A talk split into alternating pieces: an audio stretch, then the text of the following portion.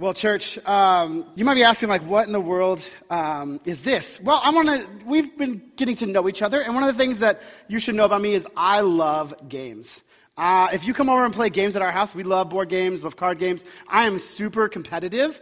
Um, but there's also like I love strategy games. I love just um, little easy games. Like I can even get competitive on Chutes and Ladders. Who else with me? Chutes and Ladders, right? Candyland. Um, and somebody gets that double yellow, it just it it hurts. Um, but you know most games are are, are pretty good. I, I can jive with them. Um, this game though, Jenga. Anybody ever played Jenga before? Right? Like, I have to ask this question. I get used to it. But what kind of person thinks it is a good game to start, hey, let's like have a solid structure and then here's what we're gonna do. We're gonna take blocks out and we're gonna see how high we can stack it and to see the last person that um, takes one out and then causes it to knock over. Like, I have enough anxiety and stress in my life. I don't need to be invited to play a game that induces it even more. Like, right? Like, you're that person that you're looking at it and it's like this high and there is nowhere else to go. And you're like, right? And you're like, oh my gosh. Like, you might as well as put a blood, like, pressure monitor on me and watch as I have a heart attack right in front of you. Like, this is like, whoever made this game is just had something wrong with them and they just thought this would be fun right? This would just be fun. 90s weren't stressful enough. Uh, but this is like, I think this game though is a kind of description of kind of all of us. Like remember, like when it gets really high, like how many of us feel like over the last two years that your life is like a tall Jenga tower that has pieces missing in different places and you're like, I can keep going higher and higher. Promise, I can go one more level, but at the sake of being pulling out things from what support and hold you up. Like how many of you feel like you are any second away from toppling over as something else is asked of your life to take from the foundation and put it up at the top, right? Maybe it's your job, it's your friends, right? It is just something else, another thing that they're like, man, let me take more out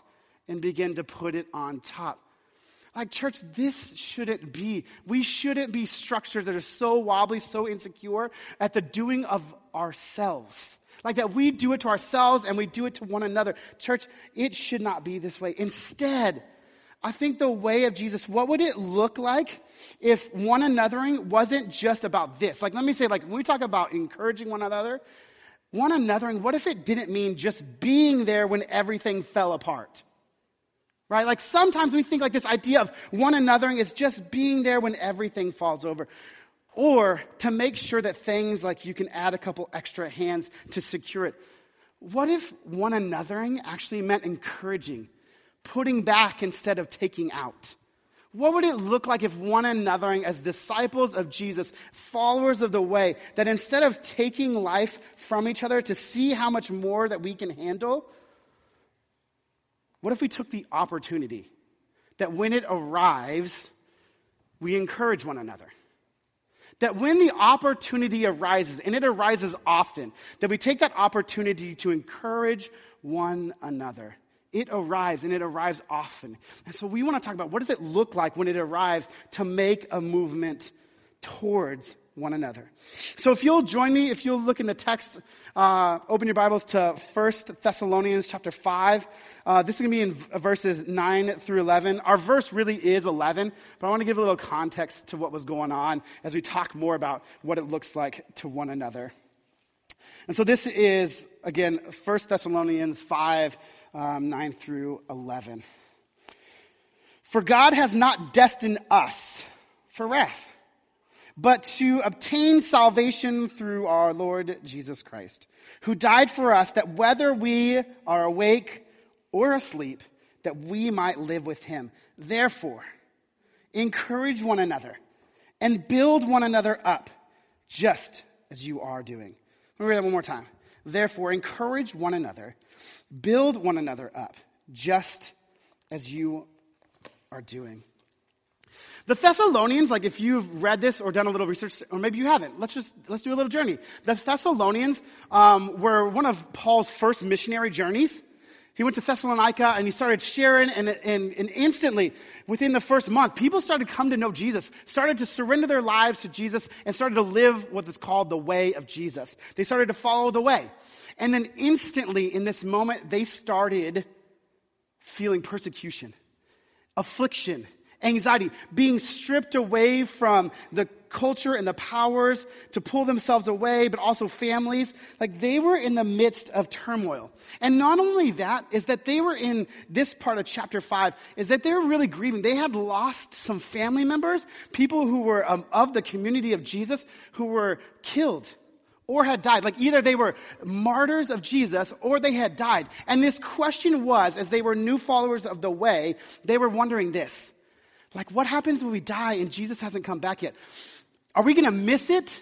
Like, they have anxiety, they have stress, they have faced persecution, they've endured affliction. They had worried about what their loved ones, if they were going to be with Jesus after committing their life to Jesus. They were worried that they would not be able to participate in the return of Jesus if they were dead. And I wonder if that weight felt ever, ever to them too much. Like, and I wonder that question to us. Like, what in your life has ever felt like following Jesus and living life was too much? Like, man, I've just got so much anxiety. There's so much fear in my life. Like, I don't know what to do. There is so much expectations upon my life. I am losing people that I love and care about. Mm. I don't know if I can make it one more day. I don't know. I don't know if I can make it one more day. It's all too much that as you begin to live life and as the Thessalonians began to live life, they started stacking their lives in ways where there was pressure. And how many of us, when living life, and especially over these last two years, we felt like there's too much pressure? That the expectation to see how high we can go it gets heavy. It gets heavy, and you might ask this question well, what does it look like when we start to wobble? The question you might ask is how do the Thessalonians not wobble and fall over? Like, how do, you know, when you playing the game of Jenga, how do you come by and work at it at so high where you can make it and see how far you can go without it breaking, without it falling over, without everything that you've built in your life come falling down. Paul, and you might be like, Paul said that the answer was on how they one another. And you might be like, Austin, you are just trying to prove text and make this fit. And I say, like, fine. Like, you might ask that question. Let's look at the text together. One of the things right at the end of verse 11, what did they say? Just as you are already doing. They were one another. When the weight felt too much, when it felt too much, when they couldn't go on, Paul said one another. When it felt like everything was going to come around, when you were questioning everything that you had believed in, one another. When you felt like somebody's going to come and ask for one more thing, one another. When it felt like too much to keep on, it meant to one another that in the midst of all of this, in life of following Jesus, you and I, when it feels like your life is about to topple over, about to disintegrate, everything that you've built is going to fall apart, Jesus says to us, not just to you, not only in your life. Again, this life of following Jesus is not done in isolation and individualism. Because who can add back into their life things that are taken and put somewhere else? You can't. We need one another. And so in this, Paul is encouraging the Thessalonians to do what they have already always done. This is what Paul is encouraging us to do. This is what Jesus is encouraging us to do is when life seems to come at you uncontrollable and you can't do anything about it, he says one another. Encourage one another. Like how many of us, I just sit in this reality and I'm looking at it and saying, I wonder in this room how many of you feel like this? Like if you just take out the wrong one, everything's coming down. And we feel like maybe coming here this Sunday morning was that one thing that was going to topple everything down. Or maybe going in tomorrow morning to work is going to be that one thing. Or maybe driving in this morning with your kids was that one thing that was about to throw everything off, right? And you ask, how am I going to make it? How do I not just give up at what I'm doing in this life?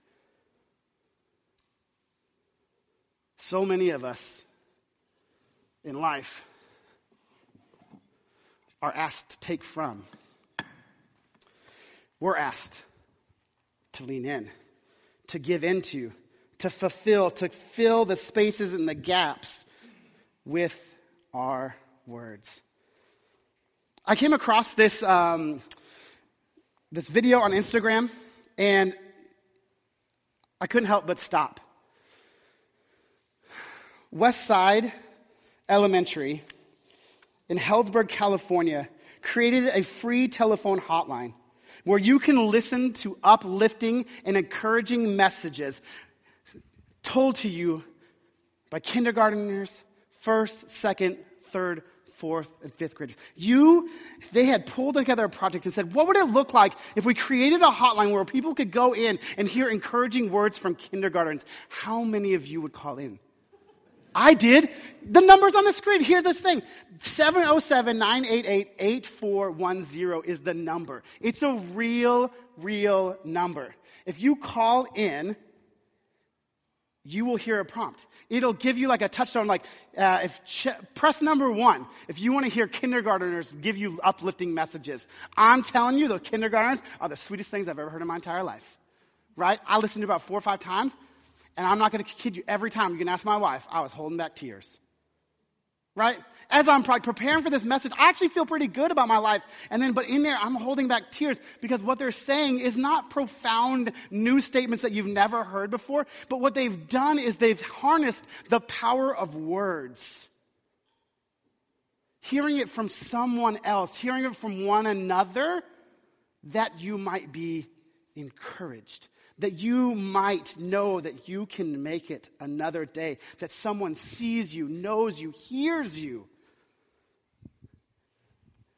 How many of you need someone that's going to come and encourage you? That you need encouragement so much that there would be, like, let me think about this. Just think for a second. That in our life, in our world, we need encouragement so bad that kindergartners have to create a toll free number for you to call. It should not be this way, church. That if we are followers of Jesus, followers of the way, it should not be that. We should be those people. Those words that were flown out, of, you know, the kid's mouth made me think of Matthew chapter 18 verse 3. He said that unless you become like these little children, you will not enter or participate in the kingdom of heaven. Can I tell you the truth about that? That sometimes that we, and we grow old and cynical and hurt and baggaged and bandaged and wounded, all the things that we just feel like there is, we're so hurt and wounded that we need a kindergartner to encourage us.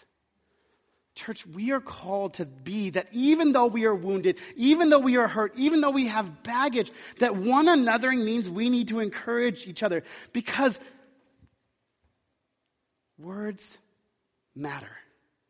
The book of James says that your words, get this, they have the power to take life or to give it. Your words, scroll through your text messages. What are you giving? Are we giving life? We have the power to encourage or we have the power to take. It says even like in some translations it says poison. That poison, like maybe you don't kill them right away in that moment, but you slowly are putting them to death. Your words have that much power. And the way that you wield them, and I'm in here right now, Holy Spirit is already speaking to me in the way that I communicate with my closest family and friends. I too am feeling the weight of right now, reflecting on my own words. Am I poisoning my family and my friends, my community, or am I living life in and through them? Your words have absolute power. And the thing about that is, is that when the we talked about that opportunity arises, it arises all the time. The Holy Spirit all the time. I'm wondering right now, as we talk about this, if the Holy Spirit right now is not only laying upon your head and your thought and your heart of someone that you know that right now feels like Jenga and they're about to topple over. And what would happen if you used your words to give life instead of take another piece off their board? Like, what would it look like if you had taken that opportunity? The Holy Spirit is right now. And I'm saying this, this is your pastor right now saying this. If you feel it, take your phone out right now and text somebody right now. I can tell you it's happened to me and it's happened to other people is that when I receive a text, a random text of encouragement, it absolutely changes. Like I come home, ask my wife, I'm like, look at this, read this, read this. She's like, why are you so happy and smiling? somebody responded to the Holy Spirit and encouraged me. Or that I responded and said, hey, I'm just going to write this. I just feel like I don't know why, but you need this. And then you know those text messages that you get that says, like it pops up on your notification instead of giving you like the little like preview of what it was, it just says text message because then you open it up and it's like, Oof. here, let me give you just one sentence and get back. A book. Your words have power to encourage, have power to transform and change lives. It's our job in one another and to take that opportunity when the Holy Spirit prompts you not to be like, mm, my words really don't matter, not coming from me. I haven't been a good enough friend. I haven't been a good enough dad or husband or mom or wife. I haven't been a good enough coworker. But to respond to the Holy Spirit and saying, no, actually, what I'm doing right now is saying that you are. That this person who I'm putting in your head and in your heart absolutely needs you right now, which is why I'm knocking at your door. They need you. It's not actually an affirmation of you, it's an affirmation of the Holy Spirit that has combined us together to be one another and to each other. But what are these life? What are these words that we are encouraged to give to one another? And this is where I think this is really important if I just give a good catchphrase, right? Like I'm trying to put something into somebody's life that I'm always encouraging them. And then what happens when I leave? Like my community that we were in Connecticut with, like I'm encouraging them. I love them. I really do. It's really, I'm really sad that we have met, like left.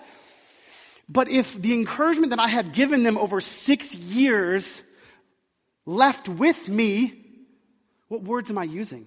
I'm using words that I'm trying to convey my feelings, my value, or my thoughts about them. Instead, like Paul is saying, not only encourage, but build up. And what does that building up mean?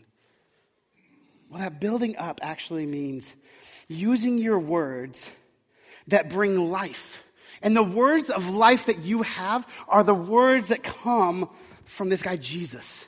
Like he says that I am living water that the life that flows from me, the words that flow from you, will take your dead life and bring them back. And so that when we have the power, it's not in our own, own, words, but it's in the power of Jesus Christ to say, I'm going to use your words so that whenever you leave my proximity, my encouragement stays with you because Jesus stays with you. And so what we do is when we look at somebody's life,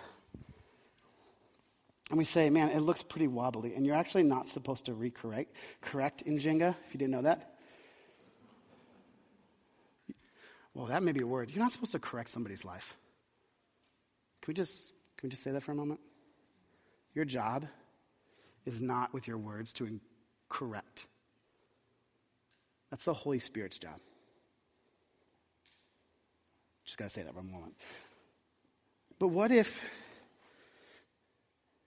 Instead of trying to take different pieces out of somebody's life, what if you just built in to their lives? What if you said, You're loved? Not by my physical feeling or emotional feeling towards you, but that God said, that God so loved the world that he sent his son for you to remind you of the value of your life. That he created you, he loves you. And for you, he died. He didn't move and come to earth because he wanted to pay a price of vengeance. That God so loved the world that Jesus humbled himself so that you might know that you are loved. And so, what we do with our encouraging words is we take things like this, not our own magical words, but the words of Jesus, the gospel words, the words of true life, and we start to put them back into people's lives.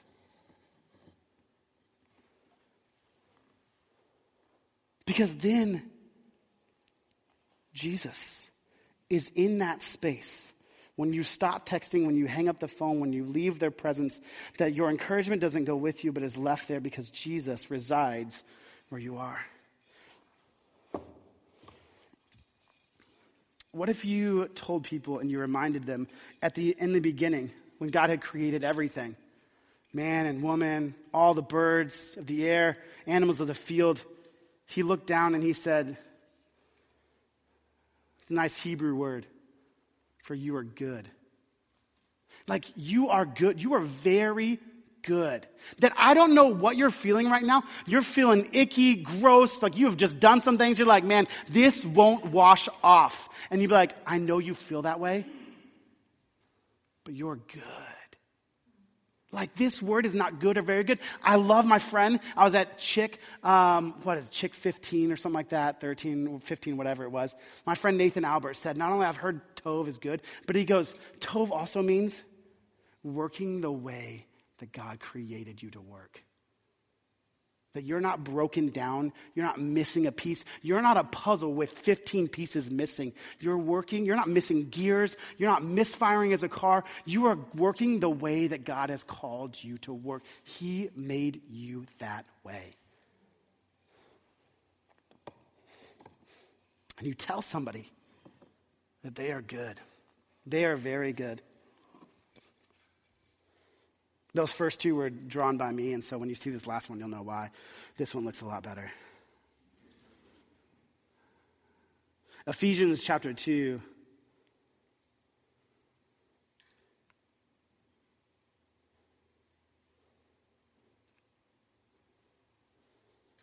Is a text that I've used a lot because it is a text that really burned in my head when we had went to, to France, and I'll tell you more about that story. But we went to the Louvre and we saw art that had that has no price tag on it. Because it was drawn by people that are dead and that will never do it again. And people call these things masterpieces. Ephesians chapter 2, 10 says, You are God's masterpiece.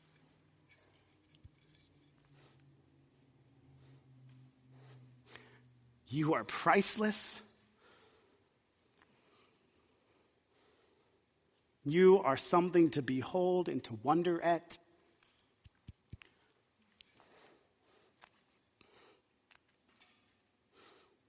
You are something that people take care of and cherish, that are tender with, because they know the inherent value that you are. And that when people mess up your life, when you mess your life up, you know what the best thing about masterpieces are? They're not like my kids' kindergarten pieces of art, they don't get thrown away. They get taken to a restorer of masterpieces that they put these works of art in front of people that restore these things back to the way that they are meant to be. Jesus is that masterpiece. Restore. There's nothing that you can do that could ruin the masterpiece that you are. But when you get messed up, when you get dirty, when everything seems to like, you should just throw this out, you put yourself in front of the restorer, the redeemer of all things. He fixes you up. He puts you in the mirror and he reminds you that you are a masterpiece. You are God's workmanship over all of creation. Everything you look at around here, the mountains, Mount Rainier, Mount Baker, when it's, when it's out of the clouds and it's not very often in Seattle, I'm just saying it, people. When it comes out, it is a masterpiece. It has nothing on you. Stand at the base of the mountain of Mount Rainier, and Jesus will look at you every time. What if you put that back in people's lives? That you reminded them that they are a masterpiece. This is what it means to be a one another in community. This is what changes everything. When you feel, when we feel, when everything feels like we can't do it any longer, when people in your life feel like they can't do it any longer, they should be running to us because we point them to Jesus. That we put deposits back in their lives that change the very stability of their lives. That we remind them that they are not to be broken up, to wobble, to be taken down, but they are to be built up and to encourage that when we are weak, Jesus is made strong. When we feel like everything is about to collapse, Jesus is fortifying our very lives. Let us not grow weary of encouraging one another. Let us not require the world to create a telephone number where we get encouragement. People, it should not be this way. We have the words of life. Use them. Start in your closest proximity. Let me tell you this. Students, how many of your friends, if you just walked and you said something that give life back into them, guarantee you would change their very day. They might not tell you, but they will walk home, they will close their door, they will go into the room, and they will remember the words which you spoke and breathed over them. Because the Holy Spirit will lay upon them. So, church, let us one another. Let us encourage one another. Will you pray with me? Jesus, what is this moment if we do not respond? That every time that you encountered someone, it was the question, what are you going to do? So, Holy Spirit, I'm asking, may it start here. May we look in as our, as our eyes are closed, as we are just in this space, there's story here that's been hurt. There's wounds here that are still letting be festered. As we one another, not only do we ask for forgiveness, but God, I pray that we might be the encouragement, that we know somebody else is hurt, Jesus, and that we would respond to your Holy Spirit. Maybe right now, maybe today. Maybe today would start a new day at Pine Lake Covenant Church where we actually encourage one another. So, God, start with me. May we encourage one another. May we lift each other up. May we build each other up, reminding them that they are the masterpiece of Christ.